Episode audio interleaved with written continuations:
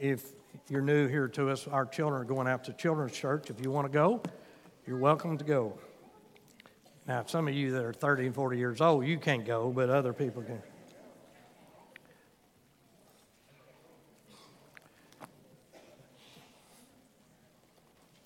Well, a man took his Rottweiler dog to the vet, and he said to the vet, My dog's cross eyed. Is there anything you can do for it? Well, said the vet, let's have a look at him. So he picks the dog up and he has a good look at his eyes. Well, says the vet, I'm going to have to put him down. the guy said, Just because he's cross eyed, says the man? No, because he's heavy, says the vet. Never mind.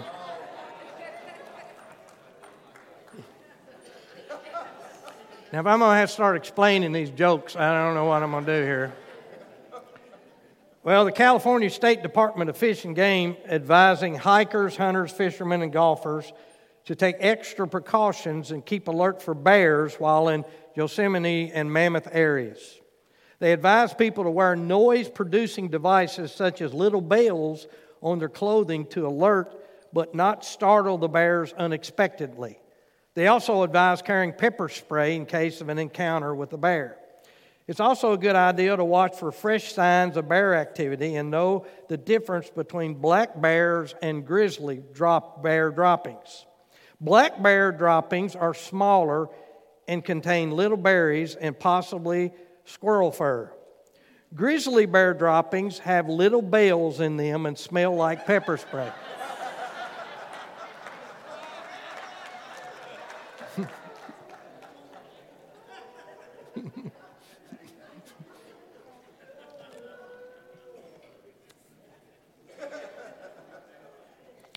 Okay. Well, I'm going to tackle a verse today, and, and I really, boy, studying this this is one of the most misunderstood verses in the Bible. And we've been preaching through the whole book of, of chapter 8 of Romans. And this is a verse I promise you everybody in here knows. And it's Romans 8 28. And you could probably, most people in here could quote it. But I want you to listen to what this verse says.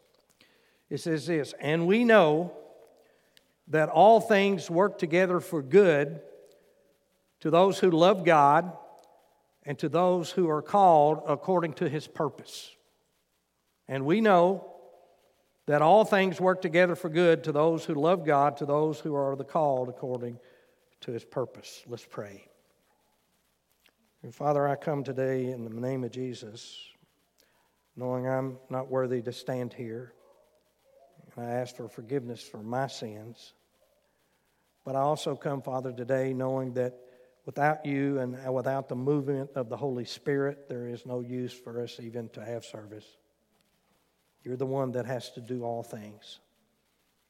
So, Lord, I pray simply, may the words of my mouth and the meditation of my heart be acceptable in thy sight. For you're our strength, you're our redemption, you're everything, Father. We cannot do this without you. So I pray that you'd be with us today. And I ask this in Jesus' name and for his sake. Amen. We're living in strenuous times. We're living in times and people have got all kinds of things happening to them. This is a verse many times that I've seen, and I've seen after doing hundreds of funerals, I've seen people come up to somebody and, and, and I know what they're really trying to do. They're trying to help the person feel better and they'll come up to them and they'll because and, and, and they're really in a situation that's foreign to them because they've not been around a lot of people that have died or other things and know what to say. But they'll come up and they'll say well now we know that all things work together for good to those who love, the, love god and to those who are called according to his purpose. And i will tell you simply that is not at the time or place where you should say that to somebody. Number one they're not going to understand it but we don't know why God does certain things. The Bible tells us that his ways are not our ways, neither are his thoughts our thoughts. But I really believe if I understand what this verse means to me, it will bring great harmony in my life. And this to the Christian, the person who knows Jesus Christ as his Lord and Savior, that God gives us in the midst, this is a, this is a life savior that God gives us in the midst of trials and troubles that we go through. But if you don't study the Word, if you don't study the Bible, then you will not understand this verse, and I mean it. You'll be asking, how can this situation that I'm in really take place? Well, ask the question, Lord, what in the world? Where are you, Lord? How many times have I seen people go through things and they come to me and they say, I don't understand what's happening in my life. How could God do this to me? Even in the 12th chapter of the book of Hebrews, there, there's one verse in there that talks about let us lay aside every weight and the sin that so easily besets us. And then it goes on to say, looking unto Jesus, the author and the finisher of our faith. But you come all the way down to about verse 16 or 17, it says, least a root of bitterness be brought up in the heart. There's a lot of people that have had negative, horrible things to happen in their life, and they're mad, but they're not mad at people, they're mad at God. They're mad at God. And so if we don't understand this verse, what God's trying to say, and but that we're not going to understand what he's doing. And so if you don't study the word, if you don't get in the Bible, if you don't let the word of God saturate in your life, then you're not going to understand this verse. You're going to be asking, Lord, where are you? I've had people say, Well, I can't understand. I'm trying to do everything I could. How could God allow this to happen in my life? One of the key elements of intimacy with God is knowing the love of God. And, I, and I, I'll tell you time and time again, most all, all situations or things, when people come to me, the first thing, the first thing that Satan does to you, he'll try to get you to think that God doesn't love you. Remember when Jesus was baptized? He baptized, and the Bible says the, the, uh, that the clouds opened up, the Spirit of God came down, and the voice was heard This is my beloved Son, in whom I am well pleased. Jesus goes out and he's being tempted. And what's the first temptation that Satan does to him? The first temptation he says to him is this He said, If you be the Son of God. What did he leave out? This is my beloved Son. God loves you and, and no good thing will he withhold from you. I don't care who you are. He's not a vindictive God in that way. And so, knowing the love of God is having a good knowledge of the Word of God. If you want to know how much God loves you, then get into His Word.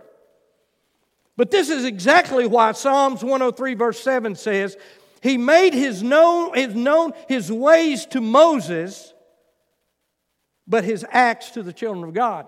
In other words, the children of God, and there's many people that are like that today, they, they understand the acts of God. They can see God's hand moving after everything is over with, but they don't understand His ways. Moses knew what God, God was in, so in, intimately involved with him that he knew what God was going to do before he did it. And so when the Lord moves in your life, you're not going to understand unless you know His ways. How do I know His ways? I, I saturate, that's what Romans 12, verse 2 says, and be not conformed to this world, but be transformed by the renewing of your mind that you might be able to prove what is that good, acceptable, and perfect will of God. You saturate your being with the Word of God. And when you do that, when your problems and things come in your life, guess what? You're going to know the ways of God. If you do not draw near to God, then you're not going to understand Romans 8 28. Yes, that said that if, if, if we will draw near to, the whole, uh, to Him, He will draw near to us. That's His promise to you. You draw near to Him, He's saying to us right today, He's saying to this country, You draw near to me, I'll draw near to you. When the Lord moves in your life, he, you will not understand unless you know His ways. Remember the story in Matthew 7 of the two men Jesus tells about? We learned this when we were just children. The wise man builds his house on the rock. Remember all that? And Matthew 7, the two men building their home, and one built it on the rock, and the other one built it on a, one built it on the sand. And he says, Jesus says, the one who built his house on the rock, he did what I asked him to do.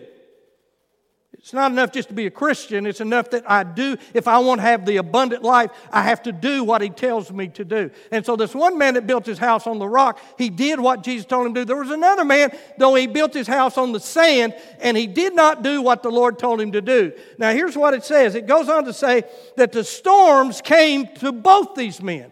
Just because you're a Christian, that does not mean you're not going to have trouble. Amen? In fact, the Lord said, in this world, you're going to have trouble. He said that. And so here comes trouble. Just because you're a Christian, it doesn't mean you're not going to have. So trouble comes to both these men. The storms came. Jesus said, In this world you'll have trouble, but he, he said, Be of good cheer because I've overcome the world. If you learn how to walk through that trouble with Him. Psalms 103, He's told us that. He, you know, that if we would understand His ways. They both had trouble, but, when, uh, but the, my question is, when did they find out that the foundation of their house was either on the sand or on the rock? They didn't find out that, that the foundation was there. It was only when the storms of life came. And and beloved, the man who builds his house on his hand, the Bible says the house fell and great was its fall. Here's, see, here's my concern for many people today. My concern for so many is they're building or built their lives on the sand of this world and they don't know it. And then when the storms of life come, they will, they will fall and many will ask in the middle of all this, well, where is God in all this? He's right where he's always been right there. And they'll end up blaming God. So understand, I believe that Romans 8:28 to understand it, you also must understand 8:29.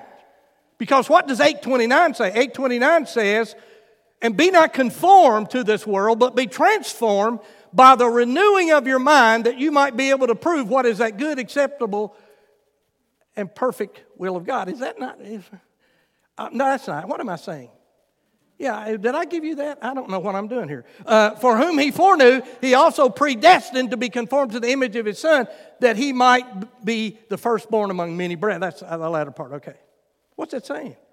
You know what it says? God's got a plan for your life. Do you understand that? God has a plan for your life. In fact, Psalms 139 says this it says, All your days, your days, not somebody sitting next to you, whatever, all your days were laid out in front of Him before you were even one day old. See, all these storms that are going to come at you, He already knows what's going to happen tomorrow. He knows what's going to happen next week. He knows what's going to happen in your life 15, 20 years from now. He knows what's going to happen. He's going to. Sh- Why would I not trust him? How crazy would it be if he knows where all the potholes, where all the sinkholes, and everything else is? Why in the world would I not trust him? And so he knows that. God has a plan for your life. Listen to what he says Jeremiah 29 11. For I know the thoughts I think towards you, says the Lord, thoughts of peace and not of evil, to give you future, give you hope. That's what it says. Listen what it says over in Ephesians 2:10. For we are his workmanship created in Christ Jesus for good works, which God prepared. Listen to this. For God prepared that we should walk in them when? Before the foundations of theirs. He's already prepared the good work that he wants you to walk in before you ever even born. Listen what it says over also in Philippians 2 12, 13. He says, Therefore, my beloved, as you have always obeyed, not as much in my presence only, but much more in the absence, work out your own salvation with fear and trembling. What's he saying? He's saying, Get out of my way and let me work in your life. But listen what it goes on to say. Listen at the next verse. For it is God who works in you both to will and to do his good pleasure. So what am I saying? And I'm, and I'm going to include in here also, I'm going to include also Philippians 1 6, just because that, uh, uh, just because, um, my time up or something? Uh, uh Philippians, I'm, I'm going to include Philippians 1 6 and 1 6 because I just love this verse. I'll throw it in anytime I get it, you know. Being confident is this very thing that He, listen to this, He who has begun a good work in you will complete it until the day of Jesus Christ. What I'm saying, once you gave your heart to the Lord, the Lord will begin to work in your heart and He's going to complete it, come hell or high water, whether you like it or not. He's going to complete it in your life until the day that Jesus comes to get you or you die. That's what it says. What it says. So, what am I saying? I'm just simply saying God's got a plan for your life. But here's my question What will it take for God, once you're saved, to get you ready to be an asset for the kingdom of God? See, that's the question I like to ask. Are you an asset for the kingdom of God? Oh, I know. You say, well, I gave my heart to Jesus. Okay, great. Are you an asset for the kingdom of God? Are you an asset for the kingdom of God? You ever bale hay? Go in the field and, and you got one old boy that you're putting bales of hay on one side of the wagon and you walk around the other side and he's got one up there? Are you an asset to the kingdom of God? Are you an asset to the kingdom of God? And so I have also, and I've also wondered about this. Does the Lord have a degree of difficulty for our lives or what it takes for us to submit to His will? Has He got a scale up there? In other words, you know, has He got a scale up there that He's look, trying to get you to a point where that you will absolutely, totally trust Him in everything you're trying to do? Some, some it seems, go through hell on earth still will not submit what it will take for you to bow to the kingdom of God. I've seen people go through horrible experiences, car wrecks, and, and child, children to die, and everything else. And, and, and, you, and, then you, and then you ask the question, boy, some people will say, boy, they'll really turn to the Lord now. Not necessarily. Not necessarily. What will it take? What will it take to get you to really submit and surrender everything to the Lord? What will it be? Some it seems to go through hell on earth in that way. So if I know that God has a plan for my life, He wants me to have a life and eternity like Jesus did and does. Then, if I, I know that all things work together for good to me, to those who love God and to those who are called according to the purpose, and if, if I miss His plan, you have missed everything that God has created for you. And if you, and if, and, and, and if you have not yet realized this, this is why you today feel empty inside. You're not doing what, what God has, uh, has got you to do. You know, it's like you got to drive a nail in your house, and so you're looking around and you can't find it, so you take your shoe off and you start banging that nail, try to get it in the shoe. What you end up doing, tearing your shoe all to pieces, and the nail probably bent and everything else. Why? Because the shoe was not made in a purpose to drive a nail in. You got to go get a hammer. You were not made to do some of the things that you do. You were made in certain a purpose for what? That God wants you to stand in. You have a purpose in life. If you miss the purpose, you've missed everything that God has for you. So you were created for something greater. You know. Now, so why do all things work together for good then, Lee? There's a story of a guy by the name of Bill Fong. Bill Fong was an amateur bowler. And he was bowling one night in, in, a, in a tournament, and the first game he bowled, he bowled a perfect game, 300. That's a hard thing to do. Straight, straight, uh, straight uh, strikes all the way across. Second game, bowls another 300. There's only been 21 people, 21 people in the history of bowling that's ever bowled a perfect 900 series. In other words, 300, 300, 300. Bill Fong starts throwing the ball and he starts, he gets to the 10th frame and he has nothing but strikes. He's now thrown, I think he's thrown something like 33 strikes. But he starts feeling a little ill. He starts feeling sick.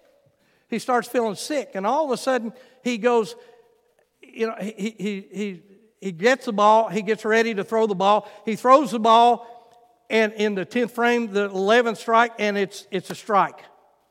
He's one strike away from bowling a perfect game, but he's still feeling a little bit sick. He throws the next, he throws the next ball. He throws the next ball, and when he does, the 10 pin starts doing this wobbling and wobbling and wobbling and wobbling, and finally it stands straight up. $8.99. And he, he thought this was the worst time of his life. He goes home. He's still feeling sick. He finds his way into the bathroom. He goes in the bathroom. He starts throwing up. The next thing you know, he passes out. The next morning, he comes, he comes to and he's in the hospital. And they tell him he's had a stroke. In 2010, he had to go have open heart surgery.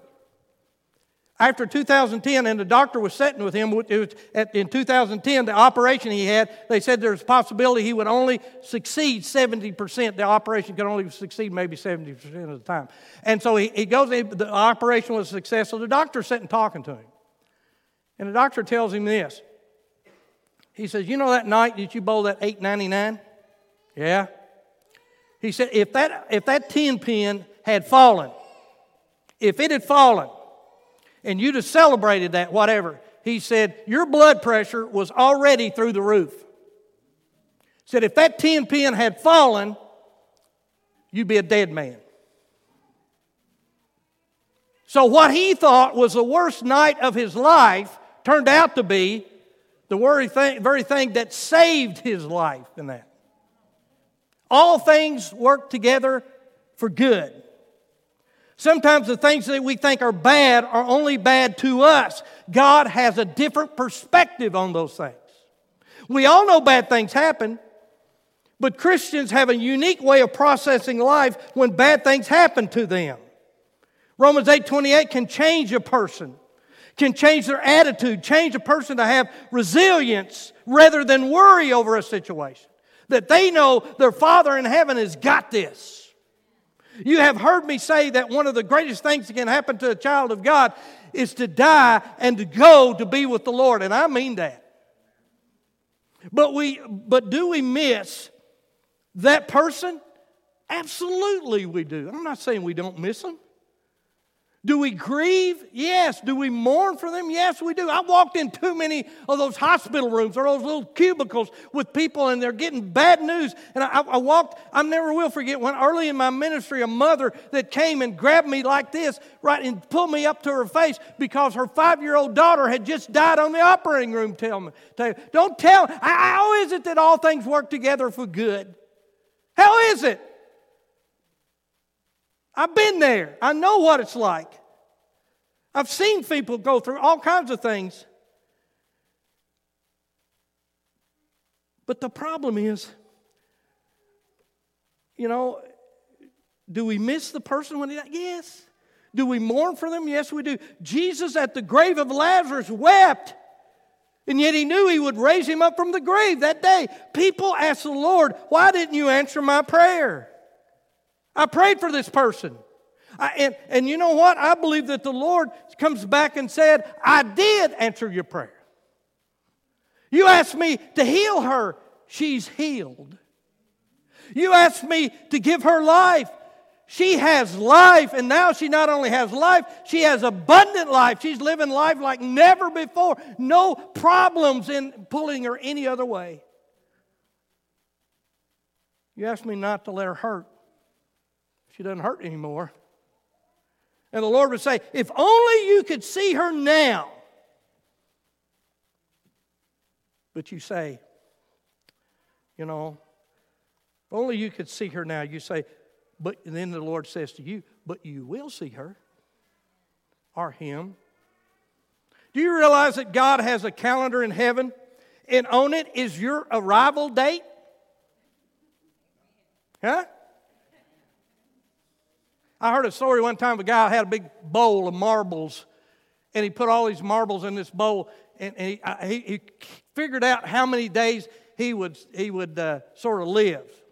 And by the way, if you ever buy life insurance, you can figure out how long they think you're going to live.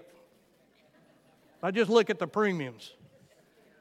I, mean, I did. I went and figured it out. I was trying to buy. Well, this not, you know, What's, how much will I have left? When I was but he bought this big bowl, and every day that he thought, he put how many marbles in there he thought he was going to live, and every day he would take a marble out when that day was over with. Some people say, oh, that's awful. You shouldn't do something like He said, no, said, you know what? The Bible, doesn't the Bible say, teach me to number my days, that I may apply wisdom unto it? And, and so you know, God's got a calendar. Listen to what it says over in Job 14, 5, and this is in the New Living Translation. It says, You have decided the length of our lives, and you know how many months we will live, and we're not given a minute longer. brother, when the warranty wears out, the Lord said, let's go. you know? You see, when someone dies, what we hear on earth, it's a shock. It's an unscheduled event. But in heaven, it's a scheduled event. I wonder if God doesn't have a big board up there and, and people come and look and say, Well, your loved one said, Well, wonder when is he arriving? He's arriving here whatsoever, you know. When's he coming? You know? Romans 8 28, listen, is God's guarantee. It is that we know that all things work together for good. You know, life's supposed to be simple. The Apostle Paul one time wrote, he said that you would not be taken away from the simplicity that's in the gospel. That's what he said. Romans 8 21, 8, though, is one of the most simplest verses in the Bible. It's made up of 25 words, and 22 of them are one syllable. There's only three words in it that are compound. Simplest verse there is in the Bible. And so first, and so, and, and, but those 22 words produce a great truth. First, understand that, that it is a definite, Romans 8 28 is a definite promise. We know. We know. What do we know? Well, the Bible tells us this it says that weeping may endure through the night, but what? Joy comes in the morning. It tells us that, it tells us in Romans 8, uh, 8 verse 832 it says he who did not spare his own son but delivered him up for us all how shall he not with him also freely give us all things if god gave the best thing he possibly can for you how is he going to uh, not give you what you really need he also says this in 1 John chapter 3, 1. It says, What manner of love has the Father bestowed upon us that we should be called the children of God? What's that? T- All those verses do one thing. You know what it tells me? It tells me that God's got my back. God's got the best interest in my life in here. God is saying we can know. What can we know? We can know how important it is. We can know that all things work together for good to them who love the Lord.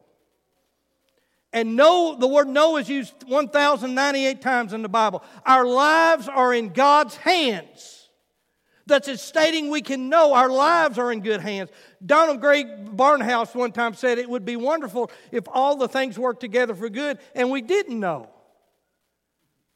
But you see, your Father in heaven who wants to share everything with you, He wants you to know. He wants you, he wants you to know that all things work together for good for them who love the Lord. He wants you to know. But you see, we're people of faith.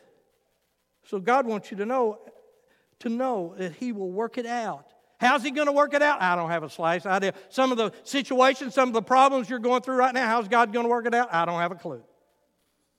But He said He will. And God never lies. Titus chapter 1, verse 2. He never lies. He never goes back on His word. That's why I depend on this book. We know that brings a great comfort to your life.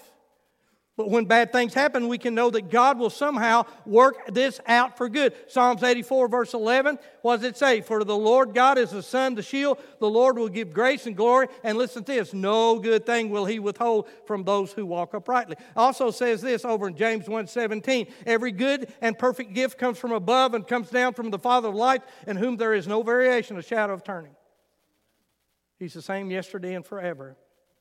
Jesus spoke of things on the Sermon on the Mount, and he said this in, in, in, Matthew 7. He said this, Or what man is there among you, if his son asks for bread, will you give him a stone? Or if he asks for a fish, will you give him a serpent? If you then, being evil, know how to give good gifts unto your children, listen to this, how much more will your Father in heaven give good things to those who ask him? God's on your side. God's on your side. Lord is saying, if you're evil and know how to give good things to your children, then God, who's good, how much more will He give good things to those that? Yet, yet He tells us in Romans 8 26, you know what He says in Romans 8 26? He says, we don't know how to pray. You ever been that way? You ever been in a time, place that things were just so pressing in on you, whatever, you don't know how to pray?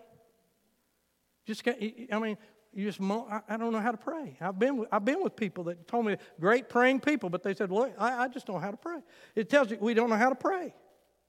Uh, Romans 8 28 says, listen, this is a difficult road that we're following, but, it, but you know what? It, uh, uh, but by the same token, this verse is a verse that tells us that we can know that God is ultimately in control of our lives, and we cannot owe, owe all the details and how they're fitting together.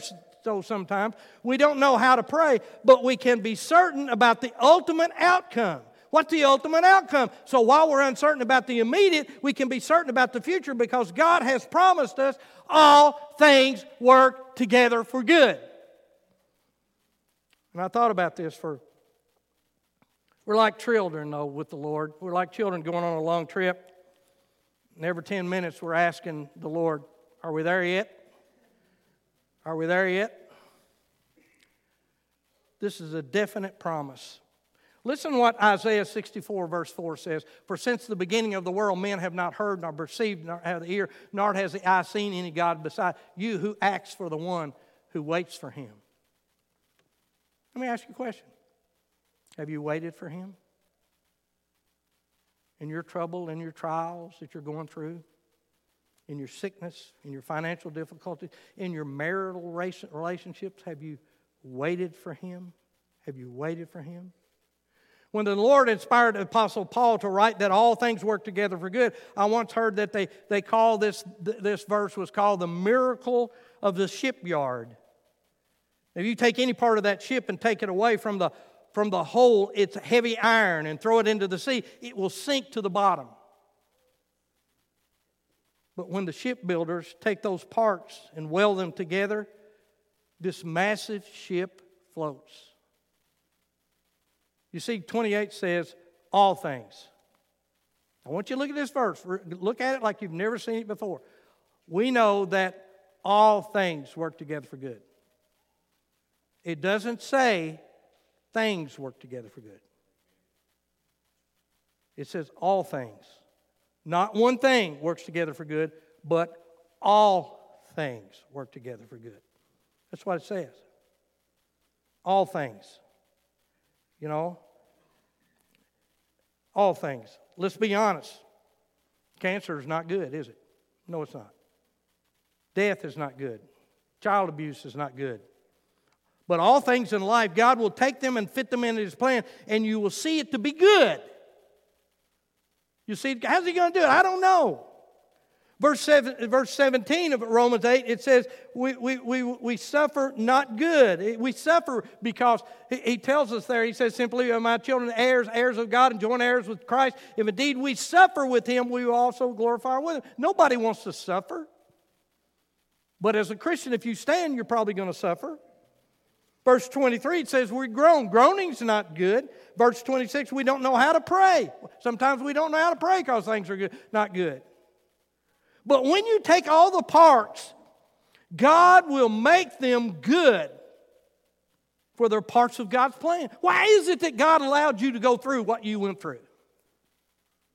Some of you went through a divorce. Why'd you go through that divorce? God allowed it. Did He cause it? No. But He allowed it. Why, why did you lose your job when somebody else uh, that was not qualified and they got the job, but you didn't get the job? Why did God allow that to happen? Because all things work together for good. He's doing something in your life. He's got the goal out here. He's got your picture in heaven. That's why the Bible says you've been seated in the, he- in the heavenlies. That's when he took your picture. He's got he's, ma- he's making you, he's got, he knows exactly what you're going to look like when you look it come to Jesus. You know, God is saying He has ultimate plan. He's in control for all that happens in my life. He's not saying that sickness and suffering and persecution and grief and sorrow or any such thing is good because those things are evil. Hatred is not love, death is not life, grief is not joy, and the world is full of evil. But what the text is saying that God uses those things, his own good thing for his people. That's exactly what Joseph said to his brother. What you intended for evil, God intended for good.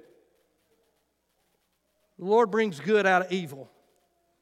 Good will take the bad things that happen to us and turn them around for blessing. Paul's not saying we should experience the goodness in all things, but on the contrary, he's saying experience the goodness of God. He's not saying things are good. He's saying that God, your Father, is so good that He's going to take this mess and He's going to turn it around and make it good. You got me? Amen. I don't know what you're going through, but whatever you're going through, He's going to take that and turn it around where it's going to be good. Do you hear me? Mm. Amen. Amen. You know, He has that ultimate control. The Lord brings good out of evil. Good will take the bad things that happen to us and turn them around for blessings. Paul is not saying we should experience the goodness in all things, but the goodness of God. Do you recognize the difference in this verse? The Lord is not saying that everything is good by itself. He's saying that together we will work for good. This verse does not tell me that if I break my leg or my child dies or my house burns down or I get attacked. No, He's saying God will use these events and weave them together with every other thing in my life in order to produce what He knows that is best for me. What a tremendous, listen to this, what a tremendous promise this is. Listen, I've been through things in my life that I would never wish on anybody. I would never want to go through in my life ever again, but I wouldn't take a million bucks for them. Because the Lord did something in my life to take me where I, where I was and take me maybe down a notch or two to understand some things. And notice it says together for good. When you are clueless about life and it leads to frustration in our life, and some that are here today are asking what God is doing in my life, the things that are happening are severe and you're trying to figure them out. But Paul gives us an interesting description. He says all things work together. He, and here's what he does he uses the word synergeto, uh, synergeto. Uh, And the word is where we get our word synergy, our from uh, our synergy, our synergism. And it, here's what this word means synergy. It means the working together of various elements to produce an element that is greater than the often completely different from the sum of each element if they're acting independently. And I know you said, I remember all that, Lee. But let me just give you a great example. A great example is table salt. What's the ingredients in table salt? You know what the ingredients in table salt are. What, you look on the, you remember, the one thing I remember when I was in chemistry, didn't blow up everything, but, but was the, the symbols, what is it? NaCl, sodium and chloride. Now, if you take sodium or chloride by itself, by itself, then what you get is poison. It'll kill you. But you put them together, you have salt, and it makes your food taste better. Amen? So if he takes all the, th- that is, you know, unless you're at my daughter-in-law's house and they have pink salt, you got to wind it and all that. God didn't intend for us to have pink salt. Anyway, but, but the whole point, but the whole point is you, you take everything out here that you've been through, and God says, when I take it and I put it together, see, I'm trying to make you like Jesus. You know, and I've always told you in here, I mean, you know, Jesus wants you to, uh, the Lord wants you to love like Jesus did, but He's not going to get you to love like that uh, well, as long as He sends a bunch of people to you that pat you on the back and tell you what a wonderful person you are. He's going to have to send some nuts. He's going to have to send you some people that you just like to chap slap. But Jesus said, Father, forgive them, for they know not what they do. And so that, you know, so table salt, put it together, it tastes good. Or, or my wife's, nah, she got me in, I got in trouble. Uh, listen to the rest of this first. My wife's cookies. No, they're not poison. She, she makes great cookies when the, when the ingredients are mixed together. But if I go in there and I get some of her cookie, whatever it is, and stuff she puts in there, and the lard, and I don't know where you use lard. She uses butter, butter, and all this other. Stuff. If I take it and I taste each one, yeah, it doesn't taste good. But when she puts them all together and mixes them in there, boy, does it taste good. That's what God's trying to do in your life. What, that's what Paul's trying to get over to us. That almost everything that goes into cookies tastes terrible by itself, but put them together, it's delicious. The things that happen to us day by day, we don't understand what, we're, what we want to ask why. And when you get the revelation that God loves you and He's working out every detail of your bring blessings into your life, what a difference it makes for the best. It's true. You look at life differently. This is an absolute divine promise, but it's to those who love the Lord. Notice this those who love the Lord and those who also are called according to his purpose. A believer is one who what? Loves the Lord. There's a condition for this to take place in the life. First, you come to Christ. You have to come to Him because He's the way, the truth, and the life. No man comes to the Father except by me. Now, let me ask you a question Do you love God? Do you love God? Well, I know about God, but do you love Him? Listen to what it says in 1 Corinthians 2 9. But it is written, Eye has not seen, nor ear heard, nor hath entered into the heart of man the things which God has prepared for what? For those who love Him. Listen to what it says over in 1 Corinthians 8 3. If anyone loves God, this one is known by Him. The Bible teaches us how to love God. It says that if we love God, we keep His commandments. So are you walking in fellowship with God? If you're married, then there should be things to your mate can see that proves you love them. Do you love the Lord? Let me ask this question Do we as a church love the Lord? Do we as a body of believers love the Lord? That we all know the first thing we do is put Him first. And when people come in here that are not, not uh, part of our church, can they see that we love God? Because we love God, we are His children. The incidents in our lives is, is not incidental. Does God cause some of the things you're like? No. But look at Job. Did, did God take away everything from Job? No. Did he take his children away when the barn fell? No. Did he take away his, uh, his finance, everything? No. Who did that? Satan. But understand something. He had to get permission from God before he could even touch him. But why would God let to do that? Because He knows all things work together for good to them who love the Lord, to them who call Him. For. I know for a fact, you know, in my life, it's in my times of trouble and things that draws me closer to Him. He's called you and I to love Him, and, and you're His child, and we're in a relationship with Him. He's working in your life for His glory and for your benefits. Sometimes it just it doesn't make sense. And, and that's not the message that Joseph said to his brothers. What you intended for evil, God intended for good. Okay, so let me finish here. So, so what do I do to come to realization in my life that everything in my life, even though I don't understand it and I have to endure it and go through it, everything in my life well, God's going to work it out for good. What I got to do? Well, let me give you three things real quick. Number one, be determined to trust God. That's not easy. I know it's not easy, but be determined you're going to trust God. Listen what it says in Isaiah 46, 9, 10. Remember the former things of old, for I am God, and there is no other. I am God, there is none like me, declaring the end from the beginning and most ancient times, things that are not yet done, saying, My counsel shall stand, and I will do all my pleasure. It is not only believing in God, but do you believe God? When you're going through something, do you find an anchor verse that you hang on to and you believe God? Is that what you do? Now, you know, here I choose to live my life not out of fear, but out of believing God. So, in the midst of this, you go along to Him and you say, Lord, I don't understand what's going on, but Lord, let me tell you something. I believe you're going to take this for a reason, for whatever purpose, and make good out of it. Here's the second thing I'm determined to thank God.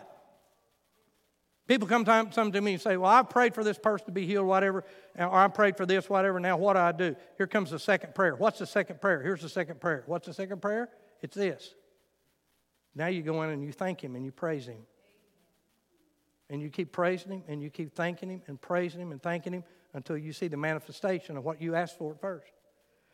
Because people say, Lee, do I keep on asking? No. You go start praising him, start thanking him. He's heard you. He promised you to hear you. Hitherto you've asked nothing in my name. Asking you shall receive, that your joy might be full. Listen to this. This is a great quote. Charles Spurgeon. I love Charles Spurgeon. I, I, one of my devotions in, in the morning is with Charles Spurgeon. He said this Learn to kiss the wave that throws you against the rock of ages. Mm. I wish I'd said that.